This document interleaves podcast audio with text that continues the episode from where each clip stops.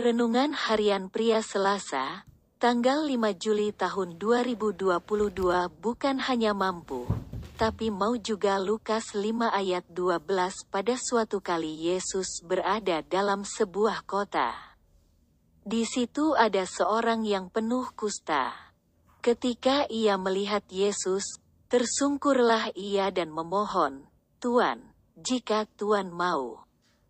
Tuhan dapat mentahirkan aku.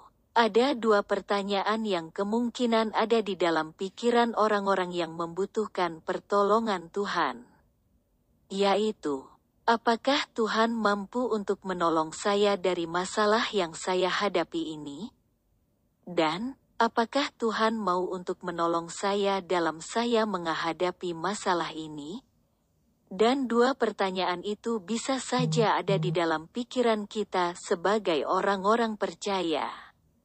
Pertanyaan yang pertama bisa mempunyai arti meragukan kemampuan Tuhan dan menganggap masalah yang sedang dihadapi terlalu besar. Seorang yang sakit kusta yang datang kepada Yesus. Ia percaya bahwa Yesus mampu dan mempunyai kuasa untuk menyembuhkannya dari sakit kustanya. Tetapi ia masih meragukan apakah Yesus mau menolong dan menyembuhkannya. Bagaimana dengan Anda dan saya? Apakah kita masih mempunyai dua pertanyaan itu di dalam pikiran kita? Ketika kita sedang menghadapi masalah atau tantangan dalam kehidupan kita. Pertanyaan yang mana yang selalu muncul di dalam pikiran kita?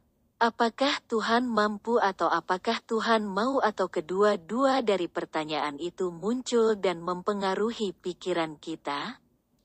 Jika masih ada kedua pertanyaan itu, atau salah satu dari pertanyaan itu, maka itu akan menjadi penghalang bagi kita untuk melihat dan mengalami kuasa Tuhan terjadi di dalam kehidupan kita. Kita harus bertumbuh dalam pengenalan akan Yesus, yang membuat kita semakin mengenal dan percaya kepadanya.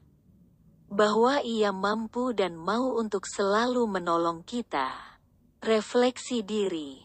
Apa yang firman Tuhan katakan kepada Anda? Bagaimana kehidupan Anda dengan firman Tuhan itu? Catat komitmen Anda terhadap firman Tuhan itu.